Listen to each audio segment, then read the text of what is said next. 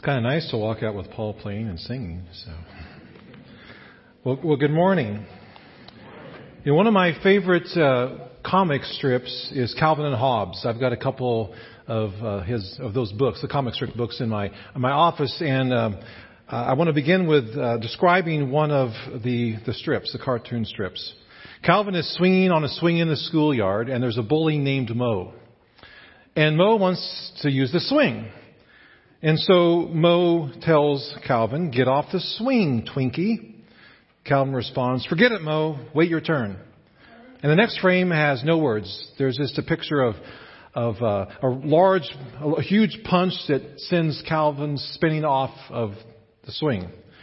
And the last frame has Calvin on the ground with a black eye saying, it's sometimes it's hard to be religious when certain people are never incinerated by bolts of lightning. Isn't, isn't that the truth? You know? Uh, Calvin is captured with humor, somewhat dark humor, what the theologians call the problem of evil. Ergo, why do bad things happen in the world? Uh, and specifically, why do bad things happen to good people, and why do seemingly sometimes you look around and those who rebel against God, who thumb their nose at God, why do they why do they prosper?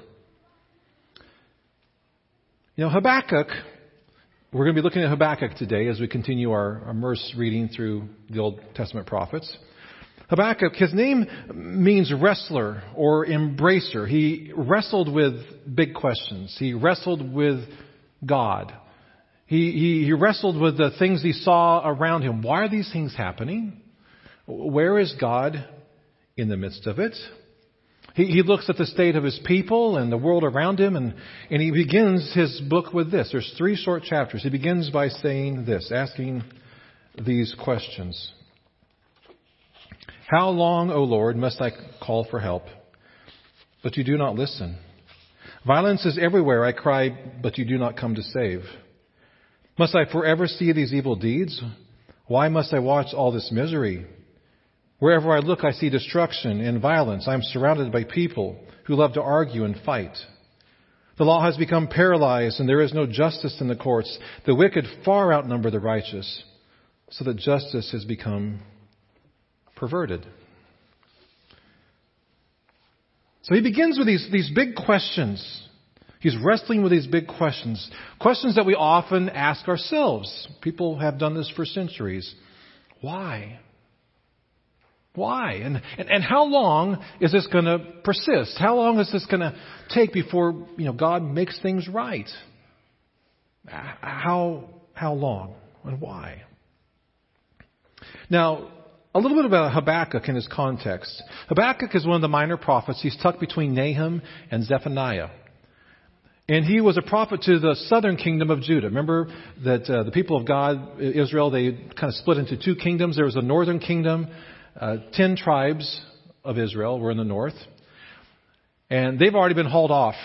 These top you know, the ten tribes in the north, they've already been hauled off into exile by Sennacherib, who was king of the Assyrians, a very wicked man who really tortured people and read up on his history. He's a pretty bad dude. And they've been hauled off because of, they've been rebelling against God. They've ignored God. They've called evil good and good evil and they've rebelled against God. They've fallen into morality and idolatry and, and injustice. And, and apparently Judah, the two, the southern kingdom, the two tribes down there, Benjamin and Judah, where Jerusalem was, they haven't learned a thing from their brothers and sisters in the north. And so God reveals to Habakkuk that his country, his people, they're going to be invaded, they're going to be pillaged, they're going to be ransacked, they're going to be hauled off into exile. And this is going to be done by, he says, by Babylon. And this blows Habakkuk away. I mean, Assyria is bad, but Babylon is worse. They're the most evil, wicked people uh, in the whole area, and, and God's going to hand them over to them, and they're going to lose everything. They're going to, it's all going to be gone. And, and, and Habakkuk, this is almost too much for him to handle. I mean, he understands, he's not denying that the people of Israel, of Judah, they need to, you know, hey, we've created this mess. We've rebelled against you. We understand that consequences have to come, that we're going to be, you know, disciplined for this. But does it have to be Babylon? I mean, they're super, super wicked. Why, why is this going to happen? I can't, it's just too much for him to take in. And so we see in these three short chapters, Habakkuk moves from a place of questioning and doubt and confusion at the beginning to, at the end, a place of, of faith and hope and confidence by the end of the book. Uh, J. Vernon McGee says this about Habakkuk. He says it begins with a question mark and it closes with an exclamation point. And so I hope that, that you and I, as we look at this briefly, uh, really easy book to read, three chapters, okay? That we will take the same journey with him this morning um, as we move from questions to more of an exclamation point, from doubts and concerns and eh, to more of a place of faith. I mean, those questions are always going to be there, but, but we'll move to a place where we trust and have faith. And so the question we're asking today is how do you and I, how do we live by faith during difficult, hard times when we experience what Habakkuk experienced? You know, you look around the world and think, why is this happening? And I don't, this doesn't make sense to me, and you have concerns about everything going on, I think we can relate. So we're going to begin by reading a few verses towards the end of Habakkuk, chapter 3, verses 16 through 19. And before we do that, real quickly, the key verse of this whole uh, book of Habakkuk is chapter 2, verse 4. This is one of the verses you might recognize. Most of us don't really know much about Habakkuk.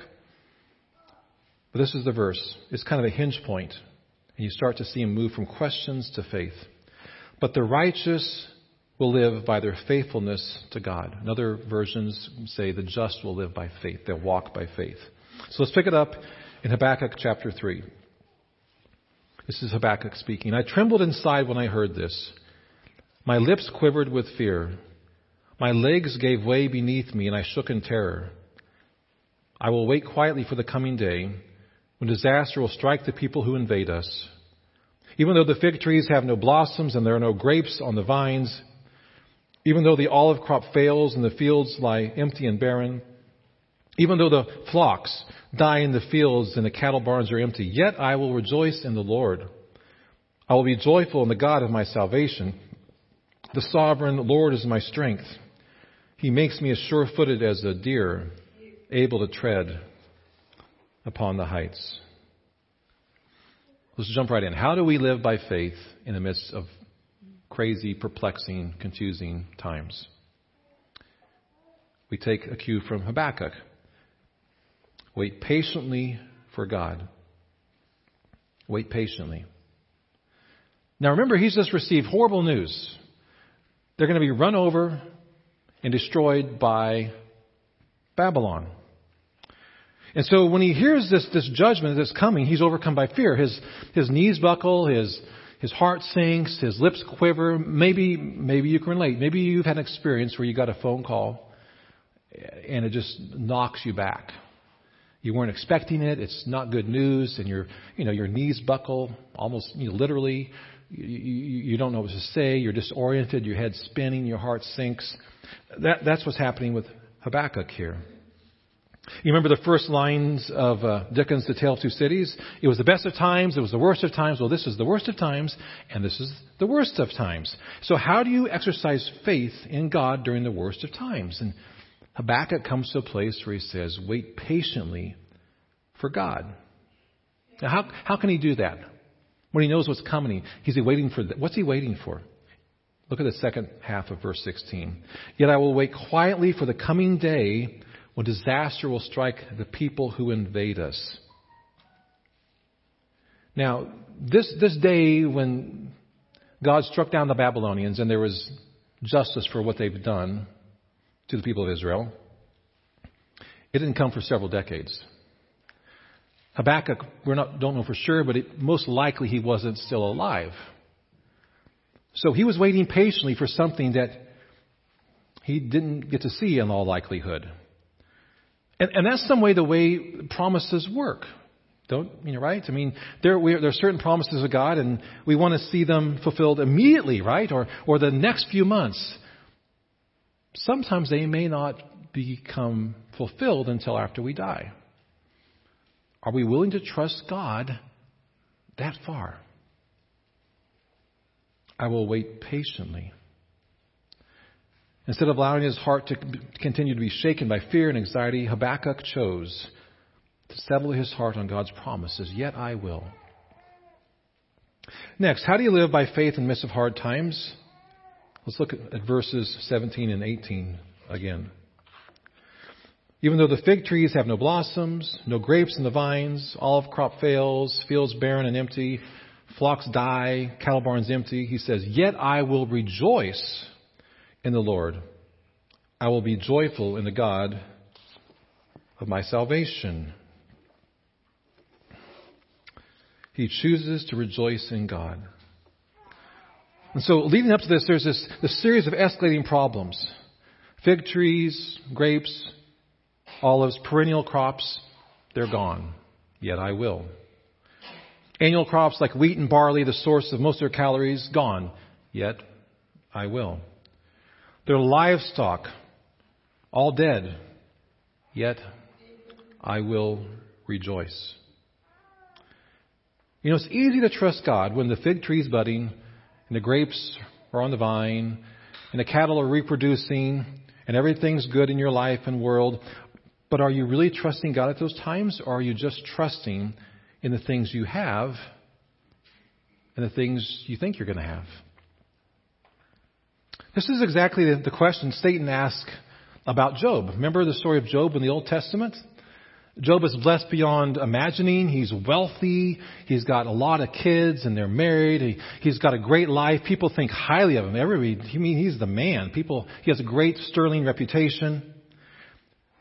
And he's a man of faith. And, and Satan comes to God and says, you know, the only reason he, he, he worships you, the only reason he has faith in you is because you've blessed him so much.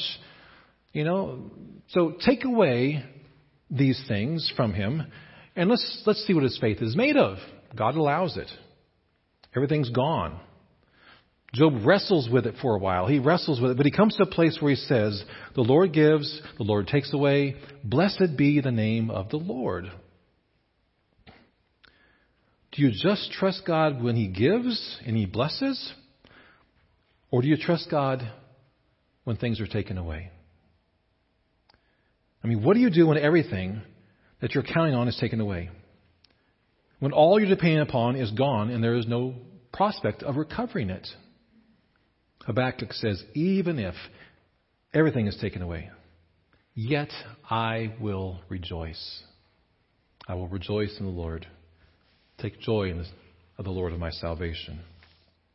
That's astounding. There's a story about a missionary named Allen Gardiner. In 1851, he was shipwrecked uh, on an uninhabited island off the tip of South America where Patagonia is. Very rough area, rough waters, rough ocean, rough uh, weather. And he and the other survivors, they slowly starved to death one by one. Uh, he was the last one to starve to death. And he kept a journal. They found a journal by his body. His last journal entry said was from Psalm 34:10. The young lions suffer want and hunger. Think about that. He's starving to death. But those who seek the Lord lack no good thing. And the last thing he wrote in his journal after that entry was, I am overwhelmed with a sense of the goodness of God. How's that possible? Well, apparently, joy is not just something that happens to us that's based upon our circumstances, on our blessings, but it is at least partly Volitional, volitional. We, we exercise our faith. We pull it out of the closet and we put it to work. The righteous, the just, they live by, by faith, by their faith in, in God. Now notice that Habakkuk's fear in verse 16, where his knees are shaking and quaking and his lips are quivering, it's, it's moving to faith here now. Now, let's not move past the fear too quickly because fear is normal. It's a normal response to tough things, to scary things. When we lose something, when we go through something tragic, of course, fear, anxiety, worry, that's, that's a natural response. You look at the Bible. David had some fear and worry. So did Gideon. So did, so did Paul. I mean, but the key is to move through that fear to faith. And, and we see something here. It tells us something about the nature of, of Habakkuk's faith here. F. F. Bruce, a Christian theologian, writes this It is right and proper to voice appreciation of God's goodness when He bestows all that is necessary for life, health, and prosperity. Yeah, praise God when He blesses us. But when these things are lacking, to rejoice in God for His own sake is evidence of pure faith. Even when we don't feel like it, even when there seems to be no reason for it, we can choose to rejoice in God and, and take our joy in, in Him. That's, that's what Habakkuk is doing here. He's allowing God to be God, and he rejoices in Him. Nothing has changed on the outside. Destruction is kill, still coming for Jerusalem. That's too late. The warnings have ceased. It's, it's going to happen. But Habakkuk has changed on the inside. His posture. When all else fails, find your joy in the only thing that never fails, which is God Himself. Next, how do we live by faith in the midst of hard times? Look, take a look at verse 19. The sovereign Lord is my strength. He makes me as sure footed as a deer, able to tread upon the heights. Now, what does Habakkuk mean when he says, He makes my feet like the deer's? You know, many of you know I like to hike and backpack and camp in the mountains. And um, there are places that I won't go because it wouldn't be wise, you know. Uh, but you see bighorn sheep or mountain goats, and they're perched on these sheer cliff faces, a tiny little ledge, and they're just perched there, calm, at ease, at peace, not worried, very confident, and they just bounce around, move around with it like it's nothing. How are they able to do that? Well, they've got incredibly strong legs like springs, but that wouldn't mean anything, no matter how strong they were, unless they had these special feet. There's these, there's these tough cloven hooves. They're not hurt by any sort of sharp rocks, doesn't bother them, no pain at all. And they, they're able to grip with these hooves, even small outcroppings, because God designed their feet for climbing. They don't slip, they don't fall. Habakkuk rejoices that, that his feet are made like a deer's feet, that he is designed by God to travel over the high ground. What does he mean by treading on the high places? He's talking about difficult, challenging place. A place you would not want to go unless it was absolutely necessary. You wouldn't choose to go there. You might climb to a high place to gain you know, defensible ground in a battle, but only go there if you can avoid. But only go there if you can't avoid it. So, so high places here means a difficult, challenging place. It has this idea that, that, that, when he says that God makes me tread on high places, that, that God allows or causes or whatever it might be, how you look at it, these difficult things in his life and his world, and, and that and because of that, he has to go places he normally wouldn't want to go or choose to go, like exile in Babylon. But he says that God strengthens him to go to these places and do things that he would not be able to do in his own strength. Okay? Question for you. Do you want to grow deeper in your relationship with Christ? Do you want to mature in your faith in Christ? The only way that's going to happen probably is going to higher places. And it might be that God needs to strip your life of the things you love and depend upon so that He's your only joy and delight. Or it might be that God needs to take you to places you would rather not go, but He will lead you and He will strengthen you. He will make your feet sure like a, a deer's. If you let Him, the righteous shall live by faith. That's the theme of Habakkuk. There's an old devotional book called Hinds Feet in High Places by Hannah Hurnard. It's an allegory, sort of like Pilgrim's Progress. Uh, actually read through it back when I was in college. And uh, the central character is this young girl named Much Afraid. You can tell by her name, timid, kind of fearful, given into worry. And her story begins in the valley of fear. And she wants to grow in a relationship with God. She wants to go to the high places. And her, part, her path is marked by sorrow and temptation and dangers and, and all these things and suffering. But she learns to depend upon God and to find her strength in Him alone as she moves forward and upward into difficult things. And ultimately, the payoff is that She has an incredible depth of intimacy and love with God that she's always longed for. You see, faith believes and faith trusts. Faith believes that God is, is too wise to make a mistake, that God is too loving and kind to be cruel. God is always in control, and that God always knows the best and has the best timing. Now, this last one, I want to talk about it briefly the God's timing, knowing best, because we often get impatient. We don't wait patiently. We, we try to impose our timetable on God. And when we do that, we get into trouble.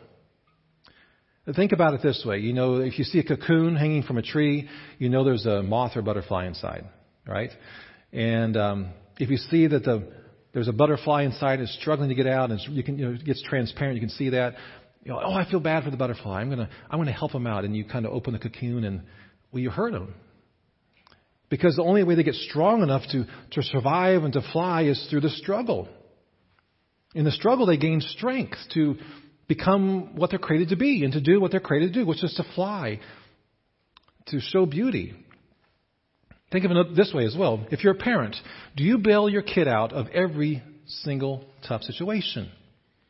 If you do, stop it. it's hard to do, but you know, when they're little, of course, but as they grow older, do you bail them out of every hard situation or do you lovingly and carefully and wisely allow them as they grow and mature to help them learn and to develop and to grow stronger and to deepen their faith. When we don't understand God's purposes, when we ask why, we are to trust His heart. Because there will be times when the fig doesn't produce fruit, won't be grapes, fields won't produce food, sheep are going to die. And you got a choice. What do you do? Get angry with God and walk away? Curse Him? He's a wicked, vindictive, random, arbitrary God. Or you can choose to rejoice that you have God, and in Him, you've got everything that you need. Many of you might know the story of Jeremy Camp, a really famous, very wonderful songwriter, Christian songwriter, singer, and his wife Melissa. Four months after they were married, she died of an aggressive cancer. And they'd, they'd ask thousands of people, you know, social media or whatever it might be, churches, prayer chains, ask thousands of people to pray for her healing. And there were a couple times when it seemed like she was turning the corner. And I thought, she's going to beat this.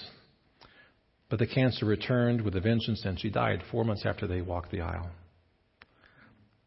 In the wake of her death, Jeremy Camp had a crisis of faith. Understandably so. He, he struggled with what he believed and why would God allow this to happen? I mean, she was an amazing Christian woman. He was trying to serve God and all, they had their whole lives ahead of them. But a note from his now deceased wife reminded him that God was good, even in this. And he wrote the powerful song, I Still Believe. Let me quote a few of his lyrics. Scattered words and empty thoughts seem to pour from my heart. I've never felt so torn before. Seems I don't know where to start.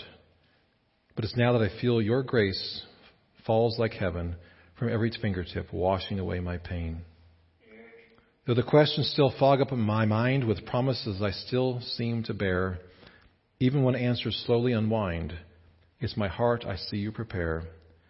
But it's now that I feel your grace fall like rain from every fingertip, washing away my pain. And in the chorus, I still believe in your faithfulness. I still believe in your truth. I still believe in your holy word. Even when I don't see, I still believe. How do we live by faith in the midst of hard times? Learn from Habakkuk. Say, Yet I will. Yet I will rejoice. Yet I will wait patiently. Yet I will trust. Yet I will. Let's pray. Father, we thank you for your word. We thank you for your goodness and your faithfulness, your justice. We thank you for your sovereignty. We thank you for your love. Uh, Father, we too, like Habakkuk, often have questions as we look around the world. We look at our lives. We look what's going on, Father. We ask why and how long. Lord, we pray that you would strengthen us in our faith, that you would help us to wait patiently on you and your timing, to rely upon your promises. Help us, O oh Lord, to, to rejoice in you uh, um, despite circumstances. And Lord, when we go through these tough times, we trust in you that you will strengthen us. You'll make us sure, like a, a deer's foot on, on the cliffs. And you'll help us to go through the high places, Father. So we trust in you. And we offer ourselves to you in Jesus' name. Amen.